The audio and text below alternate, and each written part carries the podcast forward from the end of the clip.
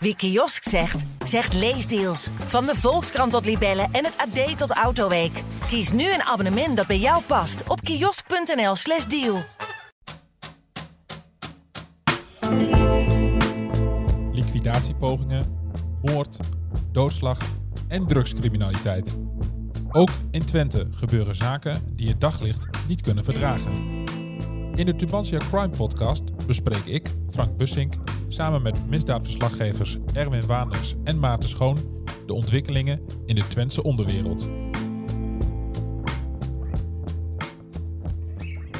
Welkom bij weer een nieuwe aflevering van de Tubantia Crime Podcast. Eh, dit is de tiende aflevering die we maken, jongens. Welkom. Ik zeg tegen Maarten en, en Erwin. Maarten steekt van enthousiasme zijn handen op. Ja, voor de dove luisteraars. Mooi. Er, er, is weer genoeg gebeurd de afgelopen, afgelopen week, uh, mannen. Um, laten we eerst beginnen met het, het, nieuws op dit moment. Erwin? Ja, het uh, liquidatieproces hè, tegen Simo D. en Marcus T. Um, daar was uh, anderhalf week geleden een proforma zitting in Amsterdam op Schiphol. De beveiligde rechtbank daar. En um, ja, eigenlijk stelde die zaak niet zo heel veel voor. Uh, Sander Jansen, de advocaat van, van Marcus T., die, die deed wat verzoeken richting het Openbaar Ministerie. Kreeg daarbij helaas van, voor hem en voor zijn cliënt geen steun van, van het OM, maar ook niet van de rechtbank. Um, later die dag zijn er nog allerlei getuigenverhoren geweest. En na later bleek heeft Sander Jansen de rechtbank gevraagd. Mm -hmm. En wat betekent dat nu? Dat betekent dat uh, er een wrakingskamer komt. Die gaat zich buigen over dat uh, wrakingsverzoek. En die zal daar, uh, dan zal de wrakingskamer een uitspraak doen. Of, en zo ja, hoe deze zaak verder gaat. Of dat kan met de, met de, de, de drie rechters die er nu bij zitten. Of dat dat toch een, een, een nieuwe rechtbank moet komen. Mm, ja. Zijn er nog meer updates vanuit het uh, Twents liquidatieproces? Want er zijn, er zijn verhoren afgerond. Uh, ja. Kun je daar iets meer over uh, vertellen? Nou ja, de twee verdachten die, die hebben in de afgelopen maanden allerlei verklaringen afgelegd. Maar er zijn nog meer betrokkenen. Um, en wat blijkt? Ja, de beide hoofdverdachten wijzen naar elkaar. Ja. jij hebt het gedaan, jij hebt het gedaan. ze beschuldigen elkaar van allerlei, ja, allerlei zaken die gebeurd zouden zijn rondom die aanslagen in, uh, in Enschede en Almelo en Gronau.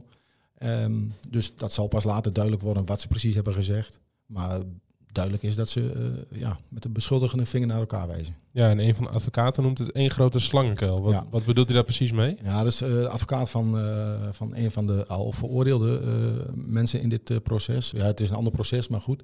Um, die, die is veroordeeld voor een aantal ja, aanslagen. Um, tot een zeer lange zeelstraf. En, en ja, zijn advocaat zegt van het is één grote slangenkuil. Het is, mm -hmm. uh, uh, wat ik net zei, uh, ze beschuldigen elkaar. Um, wat vandaag je vriend is, is morgen je vijand. Mm -hmm. En vice versa. Dus het is niet voor niets dat, dat justitie hier de nodige veiligheidsmaatregelen bij neemt. Ja, hey, nog even terug naar die, die verrakingskamer. Die is half augustus pas. Ja. Um, waarom, waarom moet het nog twee weken duren? Waarom kan dat niet direct? Zijn er nou ja, er zijn natuurlijk personeelstekorten overal, maar dat heeft hier niks mee te maken. het, is, uh, nee, het, het, heeft puur te maken met vakantietijd. Er zijn ja. gewoon heel veel mensen op vakantie. En uh, de rechtbank kon op, op een zeer korte termijn geen uh, wrakingskamer bij elkaar krijgen. Dus dat gaat half augustus gebeuren. Ja, er zitten dus best wat mensen van op een vakantiepark. En dat vind ik een heel mooi bruggetje naar het, het volgende onderwerp, Maarten. Um, als ik zeg Puppet Master, wat zeg jij dan? Dan zeg ik strafzaak. Um, Puppet Master is een uh, Netflix-serie. Dat gaat over iemand die doet alsof hij geheim agent is bij de Britse geheime dienst. En die isoleert mensen. En die um, zegt eigenlijk dat ze in een soort getuigenbeschermingsprogramma zitten. Of um, dat ze bedreigd worden. En die neemt ze dan mee door het land heen en pakt eigenlijk hun geld af. -hmm. Zo'n soort zaak kwam ik vorige week tegen in de rechtbank in Almelo. Daar wordt een meneer uit het westen van het land verdacht. Dat hij een oud en kwetsbaar echtpaar dat uh, op de mouw gespeld zou hebben. Mm -hmm. Dat zij in een getuigenbeschermingsprogramma zouden zitten. Ja. En die heeft ze dus uh, nou ja, van hotel naar hotel gebracht. of hij heeft zelf het hotel gebeld en gezegd dat hij van de geheime dienst was. Of officier van justitie of van de politie. En nou ja, zo sliepen die mensen in een hotel. En volgens de officier van justitie ja, heeft hij, zou hij ze dus uitgebuit hebben. Ja hoe, hoe kom je erbij om zoiets te gaan doen überhaupt? En hoe, hoe gelooft een oude echtpaar dat? Ja, dat zijn echt de vragen die voorliggen. Ja. Het was een uh, inleidende zitting, een zogenoemde proforma zitting. De verdachte was er niet. Zijn advocaat was er niet. Dus het was eigenlijk alleen de officier van justitie die eventjes vertelde waar de zaak over ging. Dus toen eh, viel- mijn mond al open. En het oudere echtpaar was er. Ehm, mijn vrouw zat in een rolstoel, die werd naar binnen gereden door haar man. Eh, en die, eh, die- was eh, nou ja, zo goed als doof volgens mij. Dus ja, dat was echt een ouder en kwetsbaar, eh, een ouder en kwetsbaar echtpaar. Ik ben eigenlijk heel benieuwd wat daar gebeurd is. Hoe die ehm, jarenlang, want het Mhm. moet jarenlang gebeurd zijn, ehm, nou ja, zijn uitgebuit door deze verdachte, zoals het of, eh, OM stelt. En dus door het hele land heen zijn gesleept. En de officier die zei ook van, eh, nou die mensen hebben in, rond 2017 hun huis verkocht. Ehm, ik vul maar eventjes in, waarschijnlijk onder druk van deze verdachte. Mhm. En dat is waar eh, het strafrechtelijk onderzoek start. Ja. Maar waarschijnlijk was dit al veel langer gaande. En dit is een heel bijzonder verhaal. Wat ik dan ook direct denk van, maar die mensen moeten toch ook, of misschien hebben ze geen kinderen, maar dan moeten toch andere familieleden zijn of, of vrienden die zoiets hebben van, goh, waarom zien we ze nooit? En Ja. ehm, er is er nooit iemand die aan de bel heeft getrokken van, goh, Ja, waar zijn ze? zeker. En dat zal ook gerust gebeurd zijn. Maar nogmaals, dat zal het onderzoek uit moeten wijzen. Het onderzoek is nog in, eh, in gang. Als ik even de parallel weer leg met die Netflix-serie, daar stellen familieleden exact diezelfde vraag. En dat is ook wel hoe die op, eh, modus operandi eigenlijk is. Je isoleert mensen. Je zegt eigenlijk dat ze niemand kunnen vertrouwen of juist familie niet mogen inlichten om hen niet in gevaar te brengen. Als Mhm. dit is wat er gebeurd is, hè, zeg ik er nog maar even bij. Ehm, ja, en zo worden die mensen dus losgesneden van hun familie. Het, ja, in, bij sectes zie je het eigenlijk ook. Ja.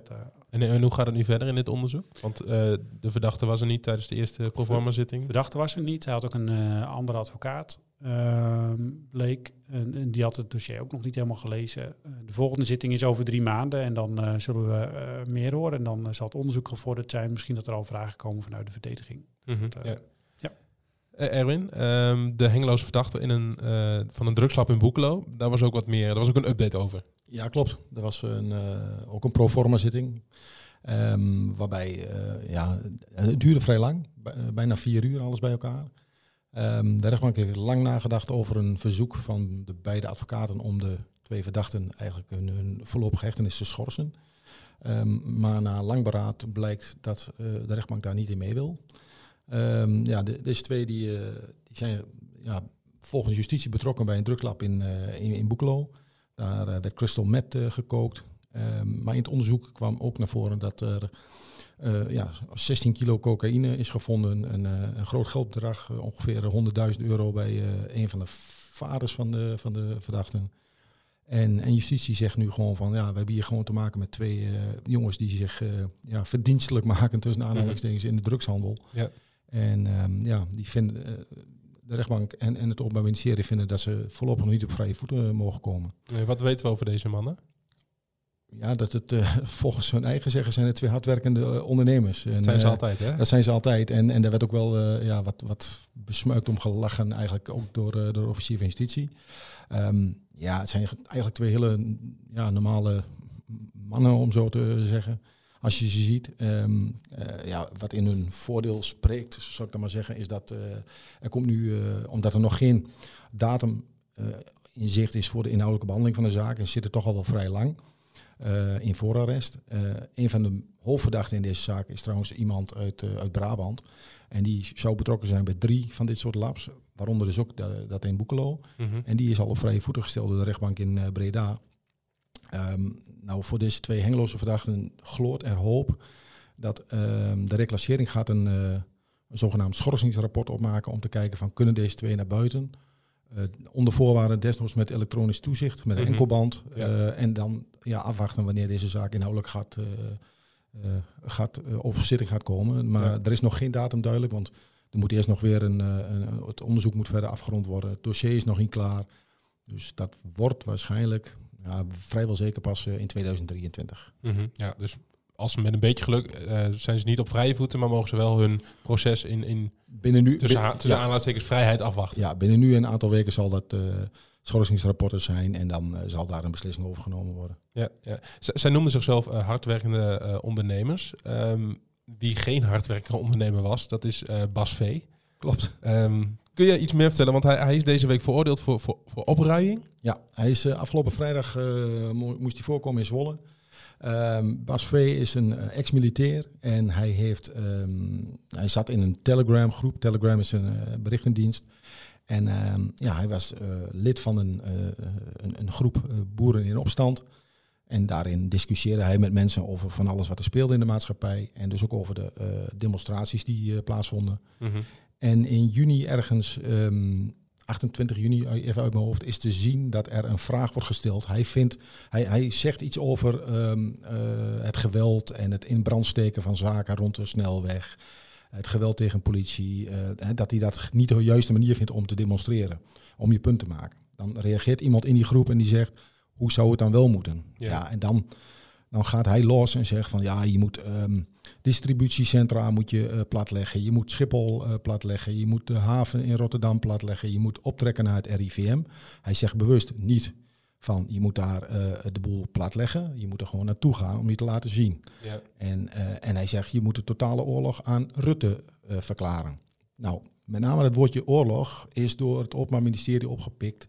Hè, de politie las ook mee in die groep. Ehm, hij zegt zelf dat hij nooit iemand heeft opgeroepen om geweld te gebruiken. Want hij is tegen geweld. Mhm. Alleen het woordje oorlog impliceert iets anders. Nou, hij heeft duidelijk verteld dat de context van zijn verhaal eh, is, is weggelaten door het Openbaar Ministerie. Ja. Want hij heeft eh, antwoord gegeven op een vraag in die groep. Eh, hij heeft nooit iemand gezegd van jij moet naar een distributiecentrum gaan. Of jij moet voor de deur bij Mark Rutte gaan staan. Hij heeft alleen maar ideeën aangedragen. Hij heeft ideeën aangedragen, althans zo ziet hij zelf dat. Ja. Ja. Maar hij is uiteindelijk wel veroordeeld. Hij is veroordeeld. Ehm, ja, hij is geen onbesproken eh, eh, eh, blad, om het zo te zeggen. Hij heeft een, in het verleden al vier jaar vastgezeten in Duitsland voor een, voor een. Ehm, Een beetje een, een jongen die het niet helemaal kan vinden in de maatschappij. Hij, vorig jaar heeft hij ehm, een, een mail gestuurd naar NRC Handelsblad, een collega-krant van ons. Eh, waarin hij helemaal losging over het feit dat er eh, op Twitter werd opgeroepen om PVV-aanhangers aan te vallen. Ja. Eh, dat was naar aanleiding van een, een tweet van Geert Wilders, waarop iemand bij NRC blijkbaar iets had geschreven in een column. Daar was hij totaal niet mee eens. Ehm, de inhoud van, van zijn mail, die werd niet besproken, maar in ieder geval, hij blijkt, dat wist hij zelf ook niet, inmiddels definitief veroordeeld te zijn door het Hof voor die zaak. Ehm, daar heeft hij ook een taakstraf gekregen van 80 uur en een voorwaardelijke celstraf. Mhm. Dus de discussie was ook vrijdag van, vervalt dan het taakstrafverbod? Want je hebt een taakstraf gekregen, kun je dan nog een keer een taakstraf krijgen? Ja. Omdat de zaken elkaar hebben gekruist en omdat het vonnis, eh, of, eh, het arrest van het Hof nog niet eh, binnen was op het moment dat deze zaak speelde. Althans niet bij hem, ook nog niet bij, bij de rechtbank. Hebben ze, geze- heeft de rechter gezegd van ja, ehm, het taakstrafverbod geldt in dit geval niet. Dus eh, hij mag eh, bovenop de taakstraf die hij die, die dus van het Hof heeft gekregen, heeft hij eh, er nu nog een taakstraf bij. Ja. Kan hij ook als voorbeeld worden gebruikt van, kijk, als je, gaat, als je mensen gaat oprijden in eh berichtendiensten zoals Telegram, dat je dan ook echt veroordeeld kunt worden. Want heel veel mensen voelen zich waarschijnlijk veilig om gewoon iets te roepen. Ehm, ja, je wordt er toch niet voor veroordeeld. Kan zoiets dan we- remmend werken tegen andere mensen die zich... Ja, dat is denk ik wel de insteek van het Openbaar Ministerie. Want, eh, de Maar is dan, is dan de straf niet heel licht? Ik bedoel, ja, ik ga, niet, ik ga, niet, ik ga liever niet 80 uur eh, voor niks werken. Nee, maar, maar goed, de officier van justitie gaf ook aan van... Hè, eh, meneer V, u bent het met heel veel dingen niet eens in, in wat er gebeurt in Nederland. En dat mag. En u mag demonstreren. Gelukkig, dat mag in ons land. Ehm, hij gaf zelf aan, hè, hij vond het een beperking van zijn vrijheid van meningsuiting. Daarvan zegt de officier... de wet eh, biedt gewoon kansen om vrijheid van meningsuiting ergens te beperken. Als, het, als er wordt opgeroepen tot geweld tegen mensen of eh, organisaties, dan, dan Mhm. zegt de wet van tot hier en niet verder. Nou, de officier van justitie vindt dat hij die grens heeft over, overschreden. En, en ja, of hij het als voorbeeld dient, ja, dat durf ik niet te zeggen. Nee. Ik denk dat eh, voor hem nu twee veroordelingen op zijn op zijn naam, plus die drugszaak in, in Duitsland. Ja, het wordt, het wordt voor hem lastig. Hè. Hij, heeft geen werk, hij heeft dagbesteding. En hij zegt ook van, ja, ik zit met een gat in mijn cv, daarom kom ik moeilijk aan de bak. Dus hij heeft tijd genoeg om na te denken. En, en dat is ook het gevaar van mensen die thuis zitten Mhm. en, en zich misschien laten voorlichten door verkeerde kanalen of, of, eh, of verkeerd, verkeerd. Dat, dat is voor iedereen eh, zelf natuurlijk. Maar Mhm. ja, hij, heeft, eh, hij heeft tijd genoeg gehad om na te denken. En, en ja, Ja. de rechter zegt nu gewoon van ja, tot hier en niet verder. Hey Maarten, ehm, je bent er ook nog steeds. Ja. Ehm, er is een derde proforma zitting geweest in de zaak eh Daan Melee. Ehm, daar is een verdachte, Mario S. En die moet het gedaan hebben. Eh, Vol- volgens ja. enkelen. Zeker. Ja, Mario S. is eigenlijk geen eh, verdachte. Dat is inderdaad de derde pro forma zitting in de zaak, eh, moordzaak Damelé. Die is in 2018 eh, doodgeschoten in bed bij, in het huis van zijn vriendin in Enschede. Op deze derde zitting was ook de derde verdachte eh, Bart de aanwezig. Het was de eerste keer dat Bart de in, eh, in de zittingszaal was. En in 2018 is Bart de al eens een keer eerder opgepakt met Mario S. Ehm, Mario S. is toen weer vrijgelaten, net zoals Bart de. Nu zeiden de advocaten van de drie verdachten, dat zijn Daniel V., eh, Debbie G., dat was de vriendin van eh Damelee, en Bart de die zeiden allemaal van Openbaar Ministerie, jullie moeten echt heel goed gaan kijken naar die Mario S., want die kan het best wel eens gedaan hebben. Nou, die laatste zin, die zeiden ze niet hardop, Nee. maar die bleef een beetje hangen in de zittingzaal. Ja, die, die, daarmee, ze impliceerden wel van, ehm, hij heeft het gedaan dus eigenlijk. Ja, ze zeiden, onze cliënten hebben het niet gedaan, maar jullie moeten eens goed gaan kijken naar Mario S. Want Ja. Mario S. die had in dat weekend verlof eh, uit detentie, is toen te laat teruggekomen. Ehm, hij zou een motief hebben, want hij had een hekel aan Damelé. Ehm, en zijn DNA zou gevonden zijn op het dekbed van Debbie. Dat is natuurlijk gek dat DNA van iemand die in detentie zit op een dekbed zit. Tenzij Debbie nooit was, maar ik acht het beide onwaarschijnlijk. Ehm, maar in ieder geval, daar heeft het Openbaar Ministerie in 2018 natuurlijk ook al naar gekeken. Ja. Ehm, maar dat zal waarschijnlijk tijdens de inhoudelijke behandeling nog wel verder worden uitgediept, dit verhaal. Want hoe, hoe serieus moeten we dit verhaal nemen dan van, eh, van de advocaat van de verdachte? Ik denk dat je el- elke vraag van de verdediging serieus moet nemen. Mhm. Eh, en dat het Openbaar Ministerie dat gewoon eh, weer moet eh, weerleggen. Ja. Waarschijnlijk is dat toen al terzijde geschoven, dat scenario, in, in het politieonderzoek. Eh, maar ja, nu komt hij gewoon weer boven in de zittingszaal. En dan zal het Openbaar Ministerie daar gewoon ook weer serieus antwoord op moeten geven. Ja, en wanneer, wanneer, wanneer gaat dat gebeuren? Eh, de volgende zitting is eh, 30 september. Oké, dat duurt nog even dus. Duurt nog even. Ja. Ja, ja. Ehm, wat ook nog even duurt, maar eh, iets minder lang. Ehm, wij gaan, we gaan een verhaal maken, of we hebben verhalen gemaakt. En die gaan we brengen eh, vanaf eh, zaterdag 20 augustus. Ehm, over de geruchtmakende zaak Beckham. En voor de luisteraar die niet weet wat dat is, Erwin, kun jij ze een, een beetje de goede weg inleiden? Ja, zeker. Ehm, ja, de zaak Beckham is eh, bij heel veel mensen wel bekend. Het eh, draait om een eh, echtpaar, Alwie en Trudy Meijerink. Die zijn eh, op eh, 23 augustus 1997 het slachtoffer geworden van extreem geweld. Ehm Alwie is een maand later overleden. Zijn vrouw heeft de aanval overleefd. En ja, je had het net over een scenario. Het meest denkbeeldige scenario waar de politie van uitgaat is dat ehm, dit echtpaar met drie kinderen gewoon ja, normaal gezin slachtoffer zijn geworden van een vergissing. ja. Een vergissing mogelijk die bedoeld was voor iemand die bij hun in de straat woonde, althans de moeder van iemand die daar in de straat woonde. Eh, eh, en, en deze eh, jonge man is twee weken voor eh, het, eh, de, de fatale avond voor eh, Alwi, is die ehm, ja, eh, tijdelijk ontvoerd, gegijzeld en, en mishandeld. En dat zou vanuit de Enschedeze seksindustrie zijn gebeurd, omdat an- de, de, eh, bewuste man, Mhm. eh, Andreas K. Ja. Die, zou, eh, die werkte in de Enschedeze seksindustrie en die zou prostituees hebben beroofd van hun verdiende geld. Mhm. En dat is een, eh, ja, dat klinkt lullig, maar dat is een doodzonde in, in die wereld. Dus hij, eh, hij is op het matje geroepen. En eh, helaas twee weken na zijn eh, ehm, eerste strafexercitie is daar eh, ja, iets vreselijks gebeurd. Ja. En eh, wat gaan wij in die verhalen eh, vertellen? Kun je zeggen, eerst even voor de luisteraar die het nog steeds niet weet, wat is er gebeurd in Beckham op 23 augustus 1997? Ja, het echtpaar is thuis aangevallen. Ehm eh, Alwi lag eh, in de garage. Op het moment dat zijn zoon thuis kwam van het stappen, vond hij zijn vader zwaar gewond in de garage. Was niet meer aanspreekbaar, zwaar gewond. En hij hoorde zijn moeder gillen vanuit een openstaand raam op de bovenverdieping. Ehm, hij heeft toen meteen alle hulpdiensten ingeschakeld en eh, is naar zijn moeder gegaan. En zijn moeder was helemaal ook eh, eh, zwaar mishandeld. Ehm, ja, op dat moment het, is, een, is de politie natuurlijk gealarmeerd. En we hebben, ja, we, hebben gesproken met allerlei betrokkenen. Ehm, en, en spreken nog met allerlei mensen die op een of andere manier betrokken zijn in deze zaak. Ja. Ja, we hebben bijvoorbeeld met de politieagent die als eerste te plaatsen was. En die dus alles heeft gezien, hebben gesproken. Dat is een heel indringend verhaal eh, over ja, wat je dan eigenlijk eh, aantreft op het moment dat je daar eh, met je politieauto komt. Mhm. En ehm, ja, dat, is- het is 25 jaar geleden, maar voor die toch wel harde agenten, om zo te zeggen, leeft het nog enorm om, Ja. om deze zaak op te lossen. Ja, want ik, ik kan me ook best voorstellen dat je als, als wijkagent in, in Beckham, dat je dan werkt. Het is gewoon een rustig dorp, daar gebeurt niet heel veel, denk ik. Dat was ook wat de agent zei. Ja, wij, kwamen, wij kwamen nooit in Beckham. Nee. Beckham is een, een, een kleine gemeenschap waar zelfs als, eh, als twee buren een aanrijding met elkaar hebben, het zelf wel regelen. Daar hebben ze geen politie voor nodig. Nee. En, dus, en het toeval wil dat de agent zowel op 10 augustus als op 23 augustus 1997 dienst had. Ja. En beide keren ehm, ja, dus eh, in Beckham is geweest. En hij zich bij de tweede melding ook meteen afvroeg van klopt het huisnummer wel? Want het was wel in dezelfde straat, de Borgelingstraat. Maar hij kon zich niet voorstellen dat het bij een ander huis was dan Nee. waar de, het, het eerste incident heeft plaatsgevonden.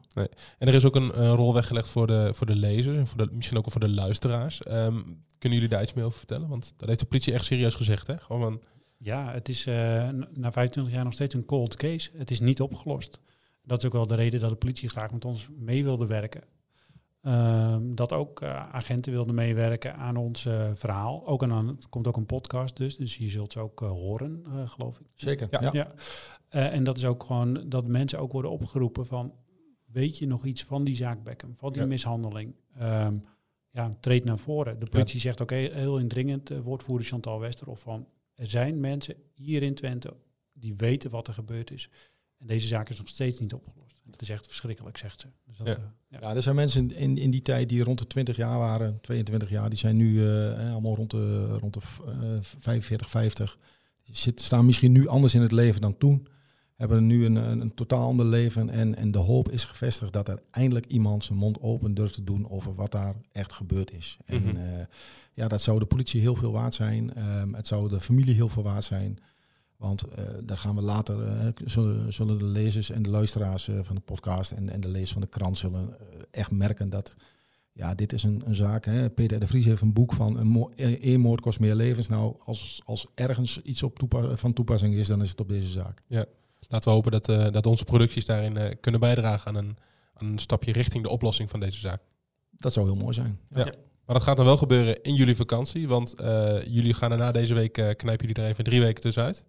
Klopt. Twee. Twee, oké, sorry. Ik dacht dat jij, eh, dat je ook drie weken weg was, Maarten, maar dat is dus niet het geval. Ja, hij is hij eh, jong, werkt- jong, jong, werkt- jong- jongere bediende. Hè. Ja, eh, werkpaarden, luxe paarden. Heel goed. En ik ben daarna drie weken weg, dus dan wordt het eh, pas eind september dat wij ons, meer, dat wij ons weer gaan melden. Ehm, mocht je nou vragen hebben of opmerkingen of tips, dan kun je ons natuurlijk gewoon bereiken via podcast.tubantia.nl.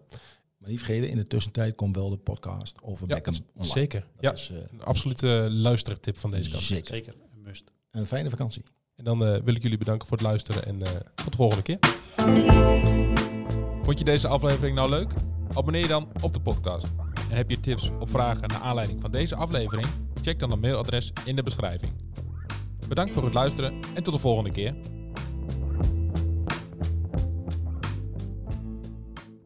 Wie kiosk zegt, zegt leesdeals. Van de Volkskrant tot Libellen en het AD tot Autoweek. Kies nu een abonnement dat bij jou past op kiosk.nl/slash deal.